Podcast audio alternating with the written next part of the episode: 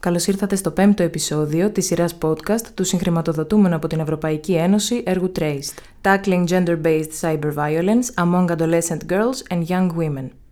Αντιμετωπίζουμε τώρα την έμφυλη διαδικτυακή βία.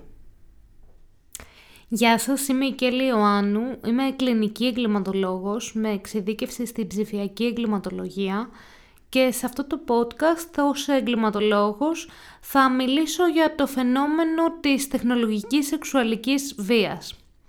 Αρχικά θέλω να δούμε λίγο τον ορισμό του φαινομένου αυτού. Πολύ συχνά αναφερόμαστε σε αυτό με λάθος όρο, με τον όρο εκδικητική πορνογραφία. Να πούμε γιατί αυτός ο όρος είναι και παραπλανητικός και προβληματικός. Όταν μιλάμε για εκδίκηση, πάει να πει ότι το θύμα έκανε κάτι το οποίο πυροδότησε την εκδίκηση και την αντίδραση από την πλευρά του δράστη. Αυτό όπως αντιλαμβάνεστε είναι μια συμπεριφορά όπως ονομάζεται victim blaming, δηλαδή μια συμπεριφορά που επιρρύπτει την ευθύνη στο θύμα ε, και επί της ουσίας αποποιεί τον δράστη ε, από τις ευθύνες του. Πάμε όμως να δούμε λίγο και το δεύτερο συνθετικό. Όταν μιλάμε για πορνογραφία, αναφερόμαστε σε μία πράξη με εμπορική δραστηριότητα, η οποία δεν έχει καμία σχέση με το φαινόμενο της τεχνολογικής σεξουαλικής βίας. Και τι θέλω να πω με αυτό; Όταν δύο άνθρωποι ή και παραπάνω συνενούν στην ε, μαγνητοσκόπηση ενός υλικού και γνωρίζουν ότι αυτό πρόκειται για εμπορικό σκοπό, δεν υπάρχει κανένα θέμα ούτε κάτι μεμπτό γύρω από αυτό. Τότε μιλάμε λοιπόν για πορνογραφία. Όταν όμως αναφερόμαστε ε, στην ε, ιδιωτική περίσταση όπου ένα ζευγάρι ε, συνενεί στην μαγνητοσκόπηση του υλικού αλλά μετέπειτα δεν υπάρχει συνένεση για την ε, περαιτέρω δημοσίευση ή κοινοποίηση αυτού του υλικού σε τρίτους, τότε αντιλαμβάνεστε ότι το φαινόμενο αυτό δεν μπορεί να συμπεριληφθεί μέσα στην κατηγορία της πορνογραφίας. Εκτός όμως από τα προηγούμενα θέματα που ανέπτυξα και τους ε, λόγους για τους οποίους ο ορισμός εκδικητική πορνογραφία είναι προβληματικός, ε, είναι επίσης και περιοριστικός. Περιοριστικός γιατί δεν αρκεί για να περιγράψει το σύνολο των περιπτώσεων. Και τι θέλω να πω με αυτό. Υπάρχει ε, μία μυθοπλασία γύρω από το τι είναι τεχνολογική σεξουαλική βία και ένας ε, περιορισμός στην περιγραφή του φαινομένου στο απλό σενάριο ενός πρώην ερωτικού συντρόφου ο οποίος δεν μπόρεσε να αποδεχθεί το τέλος μιας σχέσης και γι' αυτό το λόγο προχώρησε στην ε, δημοσίευση τη μη συνενετική του υλικού. Από την εμπειρία μου θα σας πω ότι το φαινόμενο είναι πολύ πιο ευρύ, βλέπουμε περιστατικά όπου γυναίκες, γιατί κυρίως γυναίκες είναι θύματα, όχι απλά δεν έχουν συνενέσει στη λήψη του υλικού, αλλά δεν γνώριζαν καν ότι μαγνητοσκοπούνται. Βλέπουμε επίσης ε, ε, θύματα στα οποία Μπορεί να έχει γίνει παραβίαση των ε, λογαριασμών τους στα μέσα κοινωνικής δικτύωσης, των συσκευών τους και το καθεξής και από εκεί να έχει γίνει ε, η υποκλοπή ε, ευαίσθητων προσωπικών δεδομένων όπως μπορεί να είναι ε, κάποιες ε, φωτογραφίες ή ένα βίντεο και στη συνέχεια να δημοσιοποιούνται πάλι τα υλικά αυτά, το υλικό αυτό χωρίς τη συνένεσή τους. Το χειρότερο όμως για το οποίο σπάνια μιλάμε είναι το πώς αυτό το φαινόμενο έχει αρχίσει και επεκτείνεται και στα σχολεία μας. Και η αλήθεια είναι ότι από την εμπειρία μου καθημερινά σε σχολεία ε, όπου παραχωρώ διαλέξεις σε σχέση με την ασφαλή πλοήγηση στο διαδίκτυο δεν υπάρχει σχολείο όπου να μην μου έχει εκμυστηρευτεί ένας μαθητής ή μία μαθήτρια στο τέλος της διάλεξης ότι έχει πέσει ε, θύμα τεχνολογικής σεξουαλικής βίας. Άρα τι μας δείχνει αυτό, μας δείχνει ότι το φαινόμενο αυτό πλέον έχει μπει για τα καλά στις ζωές μας, έχει μπει ε, στα σχολεία μας, έχει μπει ε, στα παιδιά μας και δυστυχώς τα κίνητρα εκεί είναι πολλά.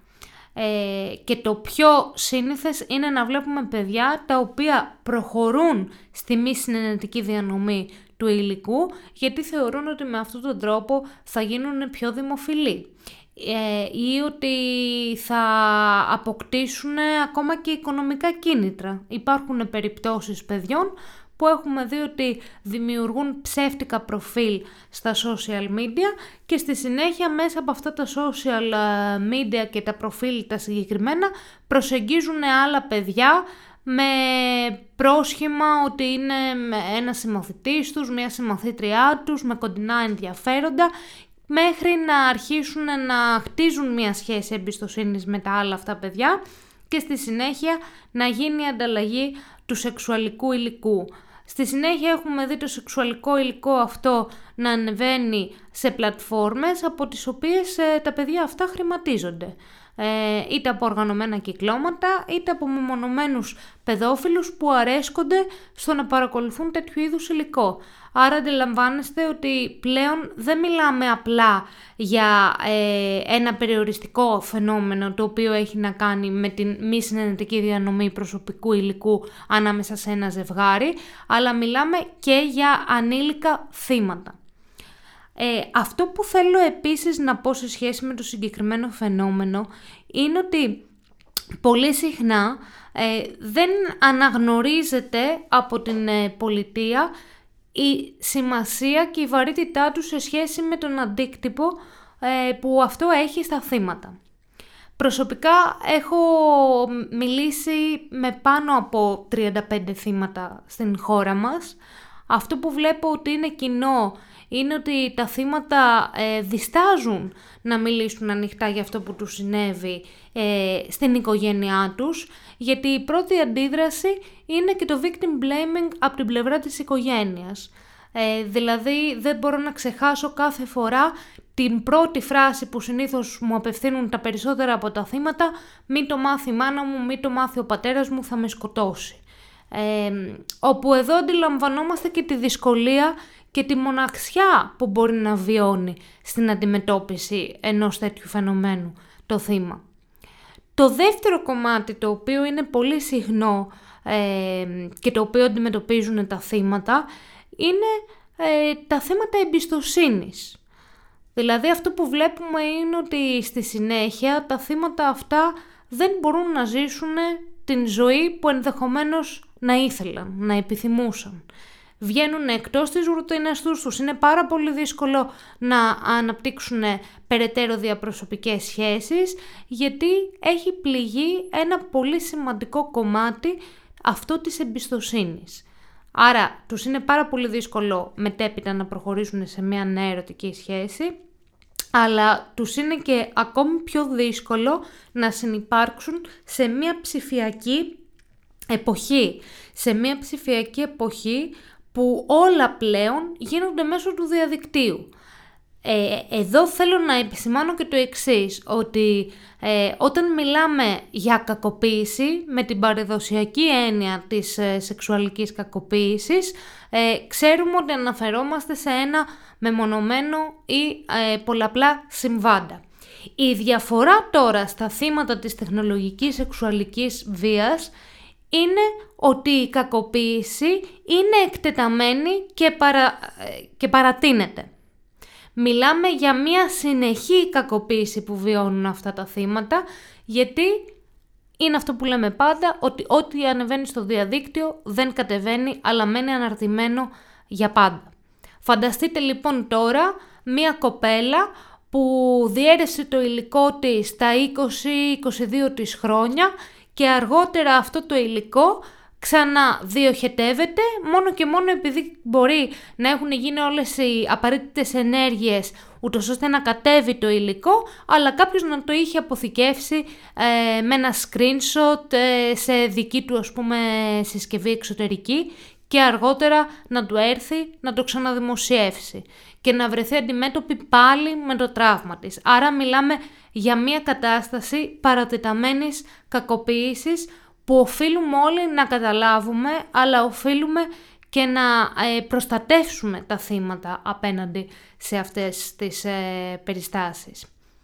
Ένα άλλο ε, φαινόμενο το οποίο θέλω να θίξω σε σχέση με την τεχνολογική σεξουαλική βία είναι το πόσο ενημερωμένοι είναι και ε, οι αξιωματικοί της ελληνικής αστυνομίας, οι αρχές, οι ψυχολόγοι και δεν το λέω αυτό με κάποια ε, διάθεση ε, μομφής, αλλά με μια διάθεση ε, πρόληψης ε, για την προάσπιση αυτών των ε, γυναικών ή αυτών των θυμάτων εν γέννη. Αυτό λοιπόν που βλέπω εγώ από τη δική μου εμπειρία είναι ότι δεν έχουμε καταλάβει το πόσο σημαντικό είναι το συγκεκριμένο φαινόμενο. Όταν λοιπόν βλέπουμε ότι τα θύματα βιώνουν ακριβώς τα ίδια συμπτώματα με τα θύματα της σεξουαλικής κακοποίησης και τι θέλω να πω με αυτό; Τα θύματα χάνουν τον ύπνο τους. Τα θύματα έχουν προβλήματα διατροφικών διαταραχών. Ε, τα θύματα ε, έχουν μετατραυματικό στρες, αυτοκτονικούς ιδεασμούς. Είναι μια συμπτωματολογία την οποία την βλέπουμε και σε θύματα σωματικής κακοποίησης.